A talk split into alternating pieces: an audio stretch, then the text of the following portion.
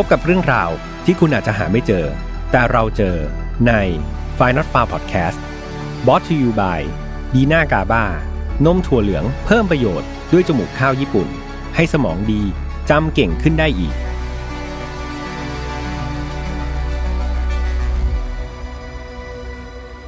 วัสดีครับ ยินดีต้อนรับนะครับเข้าสู่ Final f a r Podcast นะครับวันนี้คุณอยู่กับผมแฮมทัชพลเช่นเคย เรามากันใน episode ที่ 73 แล้วนะครับ การจะเจอใคร 73 ครั้งนะครับ เพื่อนๆผมคิดว่ามันเป็นอะไรที่ยากมากเลยเนาะในชีวิตคนเราที่เราจะไม่ได้อยู่ใกล้กันไม่ได้เรียนด้วยกันหรือไม่ได้ทำงานด้วยกัน แต่ว่ามาเจอกัน 73 ครั้ง โดยเฉพาะใครที่เจอกันตั้งแต่ คลิปแรกๆเนี่ยก็ถือว่าน่าจะเป็นเพื่อนสนิทกันแล้วนะครับ และการเดินทางมา episode ที่ 73 นี่ต้องบอกเพื่อนๆว่า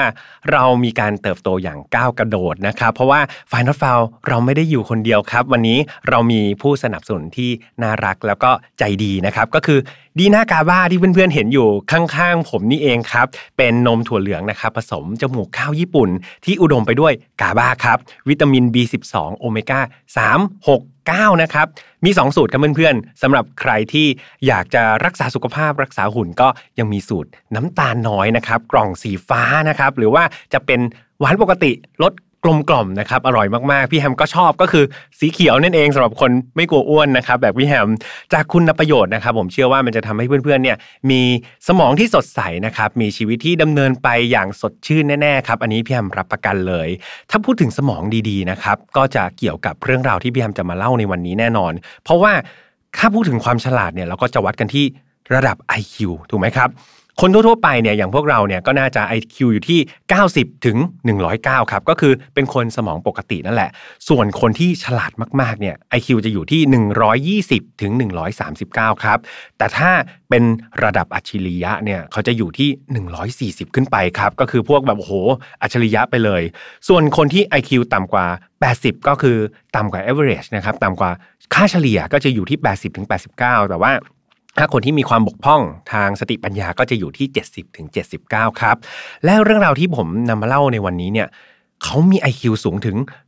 160 เลยนะครับเพื่อนๆ เป็นไงล่ะครับ ก็เรียกว่าอัจฉริยะเลยก็ว่าได้ แต่ก่อนที่จะไปฟังเรื่องราวครับพี่แอมก็ต้องพูดเหมือนเดิมว่า f i n a l f i l ไม่สนับสนุนความรุนแรงทุกประเภทครับ ทุกเรื่องที่นำมาเล่าก็อยากให้เป็นแนวทางนะครับในการป้องกันตัวเอง แล้วก็ถอดบทเรียนนะครับไม่ให้มันเกิดกับคนที่เรารักนะครับรวมถึงน้องๆที่อายุไม่ถึง 18 ปี ตอนนี้มีเนื้อหาที่ค่อนข้างโหดร้ายครับพี่แฮมก็อยากจะให้ชวนผู้ปกครองหรือว่าผู้ใหญ่นะครับมาฟังด้วยกัน ท่านจะได้ช่วยถอดบทเรียนให้เราเนาะคดีในวันนี้ครับต้องเริ่มจากผู้หญิงคนหนึ่งที่ชื่อว่าชาลีนอเดล วิลเลียมครับ เธอเกิดเมื่อวันที่ 10 ตุลาคมปี 1956 ในเมืองสต็อกตันนะครับแคลิฟอร์เนียสหรัฐอเมริกา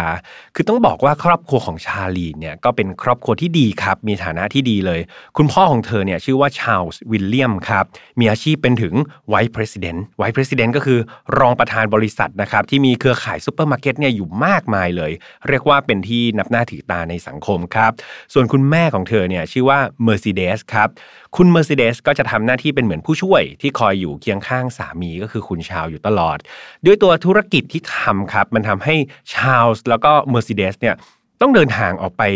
นอกเมืองครับ บ่อยมากๆรวมถึงนอกประเทศด้วย ก็เพราะว่าเขาเนี่ยต้องไปติดต่อธุรกิจใช่ไหมครับส่วนตัวชาลีนเนี่ยจริง ๆ แล้ว เธอก็เป็นเด็กที่ดีมากๆครับ เป็นคนเงียบๆพูดน้อยขี้อาย แต่ว่าผลการเรียนของเธอนี่ก็เรียกว่าอยู่ในระดับท็อปๆเลยนะแล้วก็มันมีการ วัดระดับ IQ ของชาลีนด้วยนะครับ ว่าชาลีนเนี่ยเป็นเด็กที่หัวดีแล้วก็ฉลาดโดยเธอทำคะแนนระดับ IQ ได้ถึง 160 คะแนนนะครับ ก็ถือว่าสูงมาก ๆ เลย ชาลีนชื่นชอบในการเล่นไวโอลินมาก ๆ แล้วก็การพูดจาของเธอเนี่ยต่อให้เธอเป็นคนพูดน้อย แต่ว่าทุกครั้งที่เธอพูดออกมาครับเป็นคนที่ดูน่าเชื่อถือครับ แล้วก็มีลักษณะการพูดเหมือนผู้ใหญ่ คือดูโตกว่าวัยมาก ๆ เหตุการณ์หนึ่งที่พอจะบอกได้ว่าเฮ้ยชาลีนเนี่ย เธอเจ๋งกว่าเด็กทั่ว ๆ ไปก็คือมีอยู่ครั้งหนึ่ง Mercedes แม่ของเธอครับไปประสบอุบัติเหตุจนได้รับบาดเจ็บสาหัสเนาะทำให้เธอเนี่ยไม่สามารถที่จะไปเดินทางร่วมธุรกิจกับคุณชาลส์ได้ คุณชาลก็เลยไม่มีผู้ช่วย ดังนั้นคุณชาลก็เลยพาลูกสาวครับก็คือชาลีนเนี่ยไปปฏิบัติหน้าที่แทน Mercedes และผลก็คือเหล่าบรรดาลูกค้าครับแล้วก็คนที่ได้มารู้จักกับชาลีนเนี่ยต่างพูดเป็นเสียงเดียวกันเลยว่าเฮ้ยชาลีนเป็นเด็กที่เก่งครับ ฉลาดแล้วก็มีมารยาทมากากเลย ชีวิตของเธอเหมือนจะไปได้ดีใช่ไหมครับเพื่อนๆแต่แล้วเนี่ยเธอไปเจอจุดพลิกผันในช่วงมัธยมปลายครับ ตอนนั้นเนี่ยเธอดันไปพลาดครับ ติดยาเสพติดอย่างหนัก แล้วก็ไปยุ่งเกี่ยวกับกลุ่มคนที่ทำอะไรที่มันผิดกฎหมาย โดยเธอไปมีแฟนครับ แล้วก็แฟนเธอเนี่ยก็เป็นพวกติดยา ติดยาไม่พอครับยังขายยาเสพติดด้วย แถมเธอเนี่ยยังรู้สึกภาคภูมิใจนะครับ ที่แบบเฮ้ยมีแฟนเป็นคนขายยา เป็นคนมีเงินอะไรอย่างเงี้ยครับซึ่งเธอรู้สึกว่าเฮ้ยมันเท่มากๆเลยนะที่มีแฟนแบบนี้ เธอเลยใช้ชีวิตในสายที่ค่อนข้างดำมืดเรื่อยมาครับ จนกระทั่งได้พบรัก แล้วก็แต่งงานกับผู้ชายอีกคนหนึ่งที่ผู้ชายคนนี้ครับเป็นถึงพ่อค้าเฮโรอีนพุ่มมั่งคั่งเลยนะครับ หลังแต่งงานกันไป ชาลินเริ่มมีพฤติกรรมที่ชอบรักร่วมเพศนะครับก็คือชอบผู้หญิงด้วยกัน หรือว่าภาษาทั่วๆไปก็คือเอเรียกว่าเลสเบี้ยนนะครับ เธอมักจะขอร้องครับ ให้สามีของเธอเนี่ยไปหาซื้อหญิงบริการมาครับ แล้วก็ร่วมมีเพศสัมพันธ์ด้วยกัน 3 คนครับ โดยเธอเองเนี่ยก็จะไปร่วมมีเพศสัมพันธ์กับผู้หญิงค้าบริการที่สามีหามาด้วย นอกจากนี้ครับ ชาลีนก็ยังติดยาเสพติดแบบค่อนข้างหนักมากครับ เธอใช้ยาจำนวนมากในแต่ละวัน จนรูปร่างหน้าตาของเธอเนี่ยจากเป็นเด็กสดใสร่าเริงตอนนี้ก็กลายเป็นคนที่ดูสุดโทรมไปซะหมดครับ เอาจริง ๆ เรื่องนี้คุณพ่อคุณแม่ของชาลีนก็ทราบดีนะครับ แล้วก็พยายามที่จะเข้ามาแทรกแซงความสัมพันธ์ของพวกเขานี่แหละ นั่นทำให้สามีของชาลีนตอนนั้นที่เป็นพ่อค้ายาเสพติดเนี่ยก็ไม่ค่อยชอบครอบครัวของชาลีนมากครับ และสุดท้ายด้วยเหตุผลนี้เองทำให้ความรักของทั้งคู่ก็จบลง แล้วทั้งคู่ก็หย่ากันไปในที่สุดครับ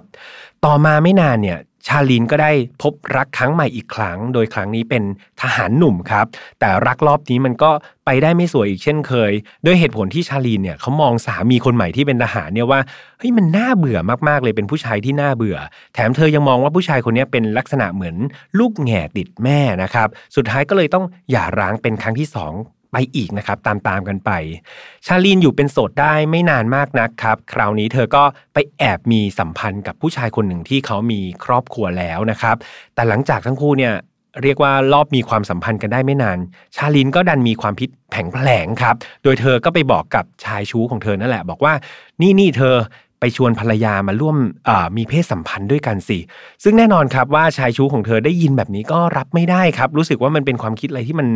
ผิดแผกมากๆ นั่นเองทำให้เขาขอเลิกแล้วก็ยุติความสัมพันธ์กับชาลีนไป หลังจากการเลิกลาไปครับกับชายคนนี้ชาลีนเองก็ดูเศร้ามากครับ ดูเศร้าโศกเสียใจมาก ๆ ถึงขนาดที่จะคิดฆ่าตัวตายกันเลยทีเดียว แต่เธอยังไม่ทันที่จะได้ลงมือปลิดชีวิตของตัวเองนะครับ เธอก็ได้พบรักกับชายอีกคนหนึ่งครับ และชายคนนี้ก็เป็นคนสำคัญของเรื่องราวในวันนี้ ชายคนนี้ชื่อว่าเจอรัลกาเลโกครับเจอรัลกาเลโกเนี่ยมีชื่อชื่อเต็มๆนะครับว่าเจอรัลอาร์มอนด์กาเลโกเขาเกิดในซาคราเมนโตครับแคลิฟอร์เนีย เกิดในวันที่ 17 กรกฎาคมปี 1946 ซึ่งก็มีอายุมากกว่าชาลีนถึง 10 ปีเลยนะ แม่ของคนนี้ครับชายคนนี้เขาเป็นผู้หญิงขายบริการนะครับ คือคุณแม่เนี่ยขายบริการอยู่ ในขณะที่พ่อที่แท้จริงของเขาครับก็ถูกจับอยู่ในคุกในข้อหาอาชญากรนะครับซึ่งต่อมาในปี 1955 เนี่ย พ่อของคุณเจอรัลเนี่ยก็ได้พยายามแหกคุกครับ ระหว่างที่หลบหนีจากเรือนจำเนี่ยเขาได้ไปสังหารตำรวจนะครับไปถึง 2 นาย สุดท้ายก็เลยหนีไม่พ้นแล้วก็ถูกจับเข้าไปอยู่ในคุกอีก พร้อมได้รับโทษประหารชีวิตครับที่มิสซิสซิปปีด้วยวิธีการรมควันนะครับนี่คือคุณพ่อของเจอรัลเนาะด้านคุณแม่ของเจอรัลเนี่ยหลังจากเสียคุณพ่อไปเนี่ยก็ได้ไปเจอแฟนใหม่ครับที่อายุน้อยกว่า โดยทั้งคู่ก็มักที่จะชอบทุบตีเจอรัลอยู่เป็นประจำเลยนะครับคือนอกจาก แฟนหนุ่มของคุณแม่แล้วเนี่ยเจอรัลมักจะต้องถูกแขกอะครับ เพราะว่าจำกันได้ใช่ไหมครับเพื่อนๆว่าคุณแม่ของโจรอเนี่ยขายบริการ ดังนั้นจะมีแขกอะครับของคุณแม่เนี่ยมารุมทำร้ายโจรอด้วยเนาะโจรอก็เลยมักจะถูกทิ้งให้อยู่ตามลำพังครับท่ามกลางความหิวโหย แล้วก็เนื้อตัวเนี่ยสกปรกมอมแมมไปหมดเลยโจรอเขาเป็นเด็กที่ขาดความรักครับ ดังนั้นเขาก็เลยโหยหาความรักอยู่เสมอ และมันคือสิ่งเดียวที่เขาไม่เคยได้รับจากใครเลยตั้งแต่เกิดมาโจรอได้เริ่มต้นนะครับชีวิตเข้าสู่เส้นทาง อาชญากรรม เมื่อตอนที่อายุได้ 13 ปีเท่านั้นเอง โดยตอนนั้นครับเขาไปล่วงละเมิดครับทางเพศเด็กหญิงอายุเพียง 6 ปีเท่านั้นครับ แล้วก็ถูกตำรวจจับได้ หลังจากนั้นเขาก็ยังถูกจับกลุ่มอีกมากถึง 23 ครั้งครับ เพื่อนๆ ถูกจับกลุ่มเยอะมาก จากความผิดมากมายครับ ไม่ว่าจะเป็นลักทรัพย์ หรือว่าจะเป็นเกี่ยวกับการคุกคามคนอื่นนะครับ ก็เรียกว่าเข้าคุกเป็นว่าเล่นเลยก็ว่าได้ เจอรัลครับต่อมาเนี่ยพอโตขึ้นมาครับเขาก็พยายามที่จะไปหางานทำแล้วก็ได้มาเป็นบาร์เทนเดอร์นะครับแล้วก็เป็นคนขับรถบรรทุกครับ เรื่องความรักของเขานั้นก็ค่อนข้างล้มเหลวครับ เพราะว่าเขาเนี่ยแต่งงานทั้งหมด 7 ครั้งครับรวมไปถึงการแต่งงาน2ครั้งกับผู้หญิงคนเดียวกันด้วย เขาคบหาแล้วก็แต่งงานกับผู้หญิงหลายต่อหลายคน แต่ว่าพอทุกครั้งที่แต่งงานกันไปครับ แล้วก็ฝ่ายหญิงเนี่ยเงินหมด เขาก็มักที่จะทิ้งเธออย่างไม่ใยดีเลย ชีวิตของจอรลครับก็เรียกว่าวนลูปอยู่อย่างนี้ครับจนกระทั่งเขาเนี่ยได้ไปเจอกับชาลีน ชาลีนก็คือหญิงสาวคนแรกที่ผมเล่าให้ฟังเนาะคือทั้งคู่เนี่ยต้องบอกว่ามีนิสัยที่คล้ายกันมากครับและที่สำคัญเนี่ยทั้งคู่มีรสนิยมทางเพศที่ค่อนข้างที่จะสนองต่อกันและกันเป็นอย่างมาก เจอรลนะครับเป็นคนที่ชอบการมีเพศสัมพันธ์แบบรุนแรงครับในขณะที่ชาลีนเนี่ยก็สนองความรุนแรงของเขาได้อย่างไม่ติดขัด นั่นทำให้การคบหาของเขาเนี่ย มันถูกเต็มไปด้วยเรื่องของเพศนะครับชาลินยอมทำตามความประสงค์ทางเพศของเจอรอทุกอย่าง ไม่ว่าเขาจะสั่งอะไรเนี่ยเธอไม่เคยขัดขืนเลยแม้แต่ครั้งเดียว การมีเพศสัมพันธ์ของทั้งคู่จึงเป็นลักษณะเหมือนเจ้านายกับทาสครับ โดยจอรอเนี่ยจะรับบทเป็นเจ้านายที่เข้มงวด ในขณะที่ชาลีนเนี่ยก็เป็นทาสที่ซื่อสัตย์นะครับ แล้วก็ยอมทำทุกอย่างเลยไม่ว่าเขาจะสั่งอะไรก็ทำซะหมดเลยทั้งหมดนี้ไม่ได้เกิดจากการฝืนใจนะครับเพื่อนๆ เจอรอเนี่ยชอบการควบคุม ชอบการบังคับ เขาหลงไหลในการเป็นใหญ่แล้วก็เผด็จการครับ ในขณะที่ชาลีนเองเนี่ยก็เป็นคนชอบผู้ชายที่มีความเด็ดขาดครับ ชอบให้คนเนี่ยมาบงการเธอ แล้วก็ชอบผู้ชายที่แบบมีความเป็นผู้นำแบบสุดโต่ง ด้วยความลงตัวแบบนี้ครับมันทำให้ทั้งคู่เนี่ยคบหากันได้ครับ แล้วก็เลือกที่จะย้ายมาอยู่ด้วยกันโดยการไปเช่าบ้านอยู่ ทั้งนี้ก็เพื่อที่จะสามารถมีเพศสัมพันธ์กันได้ตลอดเวลาที่ต้องการครับ แต่ดูเหมือนความต้องการทางเพศของทั้งคู่เนี่ยมันจะยังไม่ถูกเติมเต็ม อย่างเพียงพอนะครับ พวกเขาเริ่มมองหาอะไรที่มันแปลกใหม่ขึ้น ตื่นเต้นมากขึ้นครับ ไม่นานหลังจากนั้นเจอรัลก็ได้พาเป็นนักเต้นนะครับ คนหนึ่งอายุ 16 ปีเนี่ยกลับมาที่บ้านเช่าของเขา หลังจากนั้นครับทั้ง 3 คนก็มีเพศสัมพันธ์ด้วยกันทั้ง 3 คนเลย โดยเจอรัลเนี่ยได้กำชับว่าในระหว่างที่เขาไม่อยู่บ้านเนี่ย ห้ามไม่ให้ผู้หญิงทั้งสองคนก็คือนักเต้นที่พามานะครับกับชาลีนเนี่ยแตะเนื้อต้องตัวกันเป็นนันขาดนะครับ ทั้งสองเนี่ยมีหน้าที่ในการปนเปลือเขาคนเดียวเท่านั้น แต่ปรากฏว่าหลังจากที่เจอรัลเนี่ยเขาไปทำงานแล้วตอนเย็นกลับมาเนี่ยเขาพบว่าชาลีนครับกับนักเต้นผู้หญิงคนนั้นกำลังนอนกันอยู่บนเตียง นั่นทำให้เจอรัลเนี่ยที่เห็นภาพนั้นก็โอ้โหโกรธมากๆครับเขาจับสาวนักเต้นโยนออกจากหน้าต่างห้องเลยครับโยนออกไปเลย แล้วก็ทุบตีชาลีนอย่างรุนแรงครับ หลังจากเหตุการณ์นั้นทำให้โจรอลเนี่ยลงโทษชาลีนโดยการไม่มีเพศสัมพันธ์กับเธอนะครับ เขาได้ประชดประชันในทำนองว่าก็ในเมื่อเขาไม่มีความสามารถพอที่จะทำให้เธอพอใจ จนเธอเนี่ยต้องไม่มีอะไรกับนักเต้นคนนั้น งั้นเขาก็ไม่จำเป็นต้องมีอะไรกับเธอ นี่ก็คือสิ่งที่เจอรอลแบบใช้ประชดประชันชาลีนนะครับ เจอรอลเริ่มทำตัวห่างเหินชาลีนมากขึ้นเรื่อยๆครับ เขามักต่อว่าชาลีนว่าแบบเป็นตัวอัปลักษณ์ แล้วก็ทำเหมือนเธอเนี่ยไร้ตัวตนตอนอยู่บ้าน เมื่อเจอรอลเนี่ยไม่ได้มีอะไรกับชาลีน เขาก็ต้องการที่จะระบายอารมณ์ทางเพศกับคนอื่นครับ และเขาก็ เลือกใครรู้ไหมครับเพื่อนๆ คนที่เขาเลือกก็คือลูกสาวของเขาเองครับ ใช่ครับคือเจอรอลเนี่ยเขาเคยมีลูกสาวที่พลาดไปทำผู้หญิงท้องครับ โดยเขาเนี่ยได้ทำการล่อลวงติดต่อนะครับลูกสาวตัวเองแล้วก็พามาล่วงละเมิดทางเพศ โดยต้องบอกว่าตอนนั้นชาลีนเองก็รู้เห็นทุกอย่างนะครับ ชาลีนเห็นเจอรอลเนี่ยล่วงละเมิดทางเพศ ลูกสาวตัวเองต่อหน้าต่อตาแทบทุกวันครับ แต่เธอกลับไม่รู้สึกอะไรเลย กลับมองเป็นเรื่องธรรมดาที่ยอมรับได้นะครับ นั่นมันแสดงให้เห็นว่า ตัวชาลีนเองเนี่ยตอนนี้เธอก็เริ่มที่จะขาดความรู้สึกผิดชอบชั่วดีไปแล้ว นอกจากลูกสาวของตัวเองเนี่ยเจอรัลก็ยังทำงานเป็นบาร์เทนเดอร์ใช่ไหมครับเขาก็มักจะไปหลับนอนกับลูกค้าของเขาเสมอเลย ชาลีนก็พยายามจะเรียกร้องครับ ให้เจอรัลเนี่ยกลับมามีเพศสัมพันธ์กับเธออีกครั้ง แต่มันก็ไม่ได้ผลครับเจอรัลเนี่ยไม่สนใจอะไรเธอเลย ทั้งคู่อยู่ด้วยกันแบบนั้นเป็นเวลา 1 ปีครับ ในที่สุดจอรอก็บอกกับชาลินว่าเขาเนี่ยต้องการผู้หญิงอีกคนหนึ่งนะ มาร่วมมีเพศสัมพันธ์ด้วยกันแบบ 3 คนอีก เพื่อปลุกเล้าอารมณ์ในตัวเขากับเธอให้เกิดขึ้น โดยชาลีนเนี่ยต้องรับหน้าที่ไปจัดหาหญิงสาวมาให้เขา แน่นอนครับ ชารินได้ยินแบบนั้นก็ดีใจครับ แล้วก็ไม่ปฏิเสธคำขอนี้เลย นั่นก็อาจจะเป็นเพราะว่าความสัมพันธ์ของทั้งคู่ครับ คือจอร์เนี่ยเป็นคนที่ควบคุมแล้วก็สั่งการทุกอย่างใช่ไหมครับเพื่อนๆ ในขณะที่ชาลีนเนี่ยก็เป็นแค่ผู้ปฏิบัติตามครับห้ามขัดขืนดังนั้นจอร์สั่งอะไรชาลีนก็ต้องทำอยู่แล้วแต่หลายๆ คนก็เชื่อว่าเอาจริง ๆ ในใจลึกๆของชาลีนเนี่ยชาลีนเองเธอก็ต้องการมีเพศสัมพันธ์กับหญิงสาวครับ นั่นก็เพื่อตอบสนองรสนิยมเรสเบียนของเธอด้วยนั่นเองจำได้ใช่ไหมครับ ตอนต้นที่ผมบอกว่าชาลีนเองเนี่ยก็มีรสนิยมทางเพศที่ชอบมีอะไรกับผู้หญิงเหมือนกัน ดังนั้นครับไม่ว่าแรงจูงใจของเธอจะเป็นอย่างไร ชาลีนก็เริ่มออกปฏิบัติการล่าหญิงสาวตามคำขอของเจอรอทันที และเรื่องราวที่ผมกำลังจะเล่าต่อจากนี้จะมีเนื้อหาที่ โหดร้ายนะครับ แล้วก็สะเทือนใจมากๆ หากเพื่อนๆที่สภาพจิตใจยังไม่แข็งแรงนะครับ ยังไม่พร้อมก็หยุดตรงนี้ก่อนได้ ไว้รอพร้อม แล้วก็กลับมาฟังกันต่อเนาะในวันที่ 11 กันยายนครับปี 1978 เนี่ย ชาลีนได้ไปเจอกับหญิงสาววัยรุ่น 2 คนครับ มีชื่อว่ารอนด้าเชฟเฟอร์อายุ 17 ปีครับ แล้วก็อีกคนหนึ่งชื่อว่าคิปปี้วอฟนะครับอายุ 16 ปี ที่ห้างสรรพสินค้าแห่งหนึ่งในซัคราเมนโตครับ เธอเนี่ยได้หลอกล่อหญิงสาวสองคนนี้ไปที่รถตู้นะครับ ซึ่งจอดไว้ข้างๆนี่แหละ และเมื่อหญิงสาวทั้งสองคนเนี่ยถูกนำตัวขึ้นรถตู้ครับโจรอก็ได้ทำการใช้ปืนครับเป็นปืนพกเนี่ยข่มขู่เด็กหญิงวัยรุ่นทั้งสองคน แล้วก็จับพวกเธอเนี่ยมัดไว้โจรอและชาลีนได้ขับรถนะครับตรงไปยังพื้นที่ที่มันไม่ค่อยมีคนครับรับตาคน จากนั้นก็ลงมือข่มขืนนะครับ เด็กหญิงทั้งสองคนแบบข้ามวันข้ามคืนเลย และเมื่อเขาเนี่ย เริ่มที่จะเบื่อเด็กสาวทั้งสองคนแล้ว เจอรัลและชาลินก็เลยพาทั้งคู่ครับ ไปยังทุ่งร้างแห่งหนึ่ง จากนั้นครับก็ใช้ท่อนเหล็กเนี่ยฟาดเข้าที่ศีรษะของทั้งคู่ และเพื่อให้แน่ใจครับว่าทั้งคู่เนี่ยเสียชีวิตอย่างแน่นอน เจอรัลได้ใช้ปืนพกของเขาครับ ยิงไปที่ศีรษะของทั้งคู่ทางด้านหลังนะครับ โดยรอนด้าเชฟเฟอร์เนี่ยโดนไป 1 นัด ในขณะที่คิปปี้วอฟเนี่ยโดนไปถึง 3 นัดเลยทีเดียว ต่อมาไม่นานครับในวันที่ 24 มิถุนายน ปี 1978 เนี่ย เบรนด้าจัดครับวัย 14 ปี แล้วก็แซนดร้าคอลลี่วัย 13 ปีครับ ได้ถูกลักพาตัวไปจากงาน Washoe County Fair นะครับในเมืองรีโนรัฐเนวาดา โดยเด็กสาวทั้งสองคนเนี่ยโดนเจอรอครับล่วงละเมิดทางเพศอย่างโหดเหี้ยมนะครับ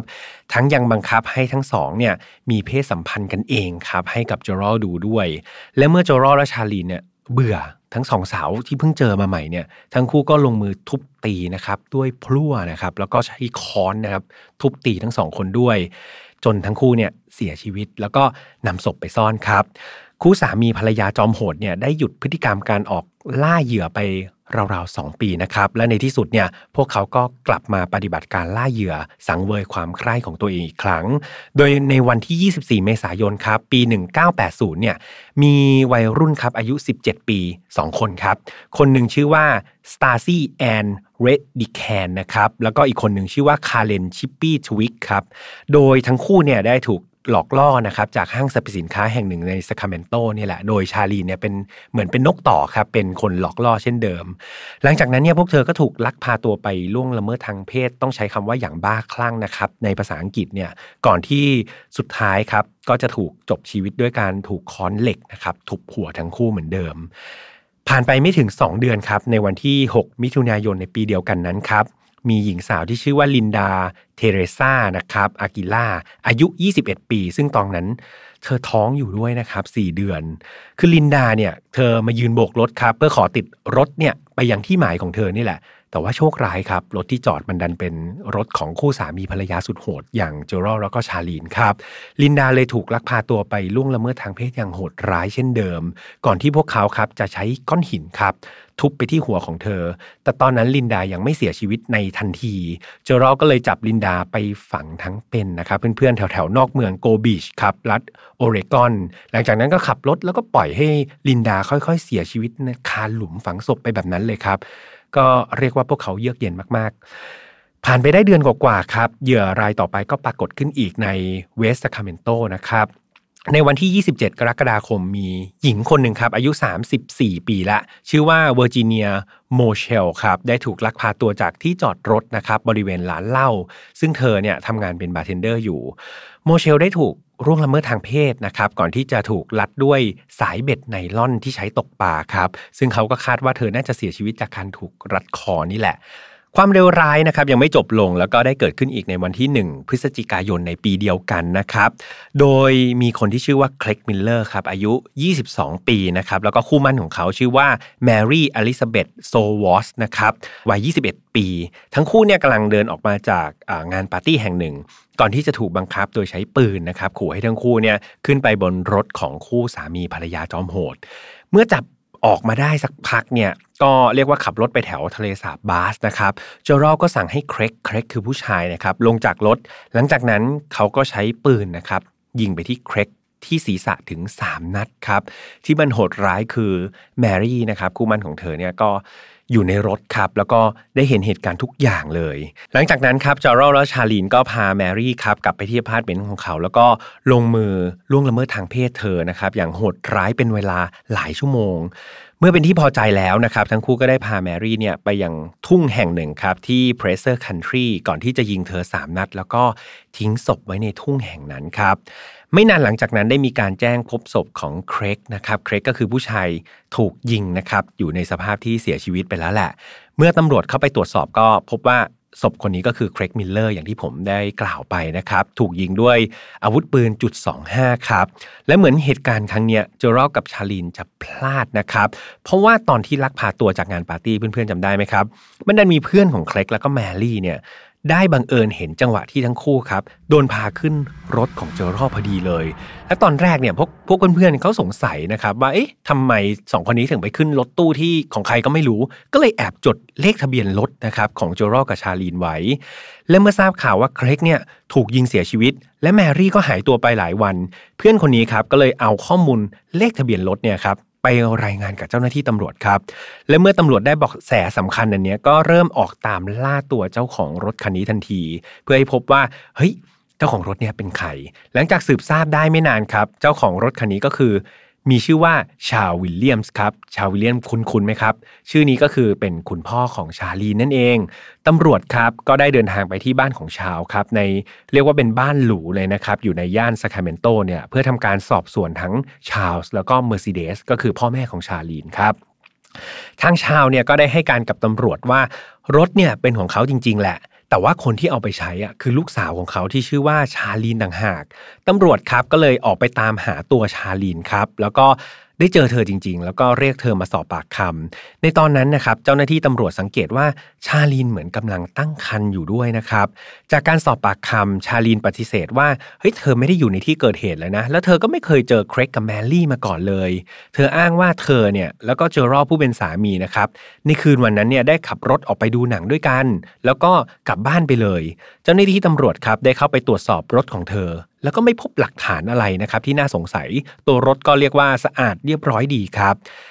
เมื่อไม่มีอะไรที่เอาผิดเธอได้ครับ เจ้าหน้าที่ตำรวจก็เลยคงค้างความสงสัยในตัวเธอไว้ครับ ก็เลยบอกชาลีนว่าเอาละไว้งั้นก็กลับบ้านได้ แต่ว่าถ้าเกิดมีอะไรคืบหน้า ก็เดี๋ยวค่อยเรียกชาลีนกลับมาสอบถามเพิ่มเติมอีกครั้ง ซึ่งชาลีนก็ไม่ได้ปฏิเสธอะไรครับ ก็บอกว่าเออพร้อมที่จะกลับมาให้ปากคำเสมอ ในขณะเดียวกันครับ เจ้าหน้าที่ตำรวจก็ได้ทำการติดตามไปยังที่อยู่ของเจอรัลด้วยนะครับ แล้วก็ได้ออกหมายค้นอพาร์ตเมนต์ของเขา เมื่อเข้าไปตรวจสอบก็พบว่าอพาร์ตเมนต์ของเจอรัลนี้ก็สะอาดครับ เรียบร้อยดี แต่แล้วครับ เจ้าหน้าที่ได้ไปเจอกับอาวุธหลากหลายเลยครับวางเรียงรายกันอยู่ในห้อง แต่ว่ามันไม่มีอาวุธปืนจุด25เพื่อนๆจำอาวุธปืนจุด25ได้ใช่ไหมครับ ที่มีการตรวจพบที่ศพของเครกซึ่งมันไม่ตรงกับ สิ่งที่ตำรวจไปเจอนะครับทำให้พวกเขาเนี่ยก็รู้สึกว่าเออก็น่าสงสัยแหละมันแต่มันก็ยังไม่มีหลักฐานที่มันตรงกับเหตุการณ์ที่พวกพวกตำรวจไปเจอ ไม่นานนักครับก็มีการพบศพของแมรี่นะครับซึ่งก็คือเหยื่อคนล่าสุดที่เป็นคู่มั่นของเครกนั่นเอง โดยเธอเนี่ยถูกค้นพบในทุ่งโล่งนะครับในเขตของ p r e s s e r Country โดยยังคงสวมชุดเดิมครับเป็นชุดที่เขาเนี่ยถูกลักพาตัวออกมา และแน่นอนว่า จากการตรวจสภาพศพของแมรี่นะครับ เธอก็ถูกล่วงละเมิดทางเพศอย่างรุนแรงครับ แล้วก็ถูกยิงด้วยปืนจุด25 เหมือนกับเครกเป๊ะเลยครับตำรวจได้นำข้อมูลไปตรวจสอบครับ แล้วก็พบว่าลักษณะการก่อคดีเนี่ยมันคล้ายๆ กับเหยื่อหลาย ๆ คนครับที่ผ่านมา ซึ่งเอาจริง ๆ เหยื่อคนอื่น ๆ มันก็คือเหยื่อของเจอรัลและชาลีนนั่นเองครับเพื่อนๆ และอีกหนึ่งหลักฐานเด็ดเลยก็คือตำรวจเนี่ยไปสอบถามเพื่อน ๆ ที่เจอรัลครับทำงานที่บาร์จำได้ไหมครับเจอรัลเนี่ยทำงานเป็นบาร์เทนเดอร์ใช่ไหมครับ ปรากฏว่ามันมีครั้งหนึ่งครับเจอรัลเนี่ยไม่รู้เขาโมโหอะไรมาครับเขาก็เลยระเบิดอารมณ์แล้วก็ยิงปืนขึ้นฟ้า ไอ้กระสุนนั้นครับมันก็เลยไปฝังอยู่บนเพดานของบาร์ตำรวจเนี่ยเขาก็เลยเฮ้ยพอรู้หลักฐาน พอรู้ว่าเฮ้ยมันอาจจะมีหลักฐานแล้วเนี่ยเขาก็เลยไปที่บาร์ครับที่เจอรัลทำงานอยู่ แล้วก็ไปแงะดูว่าเฮ้ยไอ้กระสุนที่เจอรัลเคยระเบิดอารมณ์แล้วยิงขึ้นไปติดที่ฝ้าเนี่ยมันคือกระสุนอะไร ปรากฏว่าพอหลังจากแงะออกมาดูกันเพื่อนๆกระสุนนี่มันดันไปตรงนะครับกับ กระสุนที่ฝังอยู่ในศพของเครกแล้วก็แมรี่ไม่มีผิดครับ นั่นเองทำให้ตำรวจนะครับค่อนข้างมั่นใจแล้วแหละว่าคนร้ายก็คือนายเจอรัลนั่นเอง เขาก็เลยต้องการที่จะพาตัวเจอรัลแล้วก็ชาลีนเนี่ยมาสอบปากคำอีกครั้ง เพื่อให้มั่นใจว่า สองคนนี้คือคนร้ายแน่ ๆ แต่รอบนี้ดูเหมือนทั้งคู่จะไหวตัวทันนะครับ แล้วก็ได้หลบหนีออกไปนอกเมืองแล้ว เจ้าหน้าที่ตำรวจครับ ระดมกันออกตามหาคู่สามีภรรยาจอมโหดนี้นะครับ จนกระทั่งพวกเขาพบว่าชาลีนเนี่ยได้โทรหาแม่ของเธอเพื่อขอยืมเงิน แต่เธอเนี่ยไม่บอกนะว่าเธอเนี่ยอยู่ที่ไหน เพียงแต่บอกว่าให้แม่ของเธอครับ ส่งเงินไปที่เวสเทิร์นยูเนียนในโอมาฮาเท่านั้นเอง ตอนนี้ตำรวจนะครับก็รู้แล้วแหละว่าทั้งคู่เนี่ยได้ เป็นไงครับหลบหนีข้ามเขตไปแล้ว ซึ่งเขาก็เลยขอความช่วยเหลือจาก FBI นะครับในการช่วยออกตามล่าสองสามีภรรยานี้ จนกระทั่งในวันที่ 17 พฤศจิกายนปี 1980 ครับเจ้าหน้าที่ก็ทำการแกะรอยนะครับ จนกระทั่งเจอทั้งคู่จนได้ ตอนนั้นชาลีนครับกำลังเข้าไปในร้านสะดวกซื้อคนเดียวครับ ในขณะที่เจอรอเนี่ยเขาก็ซ่อนตัวอยู่แถวๆนั้นแหละ โดยในจังหวะนั้นเจ้าหน้าที่ก็ได้วิ่งเข้าไปจับกลุ่มทั้งคู่ในที่สุด โดยที่ไม่ได้มีการต่อสู้กันเกิดขึ้นทั้งสองคนถูกสอบสวนแยกกันครับ โดยในตอนแรกเนี่ยก็เรียกว่าไม่มีใครยอมรับในความผิดอะไรเลย ต่อมาชาลีนเนี่ยก็เธอก็ได้ไปคลอดลูกจำได้ใช่ไหมครับ ชาลินเธอท้องนะครับ แล้วก็ระยะเวลาผ่านไปจนกระทั่งเธอถึงกำหนดคลอดลูก เธอก็ไปคลอดลูกออกมา แล้วก็ฝากลูกไว้กับคุณพ่อคุณแม่ของเธอ ทางเจ้าหน้าที่ตำรวจครับก็เลยเห็นช่องนี้ แล้วก็พยายามเกลี้ยกล่อมชาลีนอยู่นานเพื่อให้เธอเนี่ยรับสารภาพเพื่อเป็นประโยชน์กับตัวเธอเอง แล้วก็ทำให้เธอเนี่ยเริ่มที่จะ เล่าเรื่องราวต่างๆออกมาครับ เธอบอกกับตำรวจว่า พวกเขาเนี่ยเห็นเครกกับแมรี่อ่านจริง ๆ ครับ แล้วก็เจอรัลเนี่ยก็ลงจากรถลงมานะครับ แล้วก็ใช้ปืนเนี่ยข่มขู่ทั้งคู่ให้เดินขึ้นรถไป จากนั้นเจอรัลเนี่ยก็เป็นคนสั่งให้เธอเนี่ยเป็นคนขับรถไปยังพื้นที่ชนบทใกล้ ๆ กับทะเลสาบบาส และเมื่อถึงที่ที่มันไม่มีคนนะครับเจอรัลก็ได้สั่งให้ชายหนุ่มเนี่ยเดินออกจากรถ และเขาก็เป็นคนลงมือยิงไปที่ศีรษะของชายหนุ่มนั้นจากด้านหลังนะครับ ก่อนที่จะยิงตามซ้ำไปอีก 2 ครั้ง จากนั้นตัวเจอรัลเนี่ยก็สั่งให้เธอนะครับขับรถกลับไปที่อพาร์ตเมนต์เจอรัลทำการวางยาแมรี่ ในขณะที่เธอเนี่ยก็ กำลังนั่งดูทีวีอยู่บนโซฟาครับ เธอก็ไม่ได้ไปสนใจกิจกรรมที่เจอรัลจะล่วงละเมิดทางเพศแมรี่เลย โดยเธอได้บอกว่าเจอรัลนะครับได้มีการล่วงละเมิดทางเพศแมรี่ตลอดทั้งคืนจนถึงเช้านะครับ ส่วนเธอเนี่ยดูทีวีเสร็จก็หลับไปครับ แล้วก็ตื่นมาในเช้าอีกวันหนึ่งเนี่ย พวกเขาทั้งสองคนก็พาแมรี่ไปยัง ที่รถครับ แล้วเจอรอก็สั่งให้เธอเนี่ยขับรถไปอีกไปที่ทุ่งนาเปลี่ยวๆหลังจากนั้นเจอรอก็ได้สั่งให้แมรี่นอนลงที่พื้นแล้วก็ยิงเธอครับ ชาลีนเนี่ยต้องบอกว่าตอนที่พูดเนี่ยเธอก็น้ำตาซึมไปด้วยนะครับ เหมือนเธอก็รู้สึกผิดอยู่ในใจ นอกจากนั้นเธอยังบอกว่านี่ไม่ใช่ครั้งแรกนะครับ นี่ไม่ใช่อาชญากรรมครั้งแรกที่เธอและสามีทำร่วมกัน และเพื่อให้ได้ข้อมูลเพิ่มเติมเนี่ยทางอายการครับได้ทำการตกลงกับชาลีนบอกว่าโอเค ถ้าเธอเนี่ยยอมให้ข้อมูลกับตำรวจเนี่ยเขาจะทำการลดโทษให้เธอครับ โดยข้อมูลในครั้งนี้ขอให้นำพาไปสู่การจับตัวคนร้ายให้ได้ เธอจะไม่ได้รับโทษหนักนะครับ ซึ่งชาลินก็ตกลงกับข้อเสนอนี้นะครับ แล้วก็เล่าเรื่องราวในอดีตทั้งหมดครับเหยื่อทุกคนเนี่ยให้ตำรวจฟัง เธอยอมรับว่าเธอมีส่วนช่วยนะครับในการลักพาตัวเหยื่อ 10 รายจริง ๆ แต่เธอเนี่ย ไม่เคยลงมือสังหารเหยื่อเองนะ และที่เธอทำไปเนี่ยเพราะว่าเธอทำตามเจอรัลสั่งครับ เธอกลัวเจอรัลมากๆ เธอถูกบังคับให้ทำ ถ้าเพื่อนๆจำกันได้นะครับความสัมพันธ์ของทั้งคู่ เธอก็ได้บอกแล้วว่าเจอรัลเนี่ยเปรียบเสมือนเจ้านายครับเป็นนายเลย ส่วนชาลีนเนี่ยเป็นแค่ทาสเท่านั้นเองดังนั้น เจ้านายสั่งอะไรทาสก็ต้องทำในเดือนมิถุนายนครับปี 1983 ทั้งคู่ได้ถูกนำตัวมาตัดสินคดีอีกครั้งนะครับ และด้วยข้อมูลของชาลินที่บอกตำรวจอย่างหมดเปลือกเลยเนี่ยทำให้เจอรอที่ได้ยินเนี่ยถึงกับชี้หน้าด่าชาลินในศาลเลยนะครับ ต่อหน้าคณะลูกขุนเลย อย่างไรก็ดีครับ การพิจารณาคดีความผิดทั้งหมดเนี่ยศาลได้ตัดสินเจอรัลครับให้ต้องโทษประหารชีวิตครับในข้อหาฆาตกรรมแมรี่เบธโซเวอร์สนะครับแล้วก็เครกมิลเลอร์ซึ่งเป็นเพียงข้อหาเดียวในแคลิฟอร์เนียครับแต่เจอรัลเนี่ยต้องกลับไปรับโทษในอดีตที่เขาเคยทำที่เนวาดาอีก ในเดือนมิถุนายนในปี 1984เจอรัลก็ถูกตัดสินลงโทษในข้อหาฆาตกรรมคาเรนทวิกส์ครับแล้วก็สเตซี่เรดิแคนนะครับซึ่งเป็นโทษ ประหารชีวิตเช่นเดียวกันครับ ซึ่งเพื่อนๆก็คิดว่ามันแปลกมากเลยใช่ไหมครับ มันไม่มีมากนักนะครับ ที่คนคนหนึ่งเนี่ยจะถูกตัดสินโทษประหารชีวิตถึง 2 รัฐทีเดียวนะครับ แต่ก็เป็นที่น่าเสียดายครับ คือในปี 2002 นะครับโจรอเนี่ยเขาได้เสียชีวิตไปก่อนที่จะโดนโทษประหาร โดยโจรอได้เสียชีวิตจากโรคมะเร็งนะครับในศูนย์การแพทย์ที่เรือนจำในเดวาดาในขณะที่เขากำลังรอโทษประหารชีวิตนั่นเอง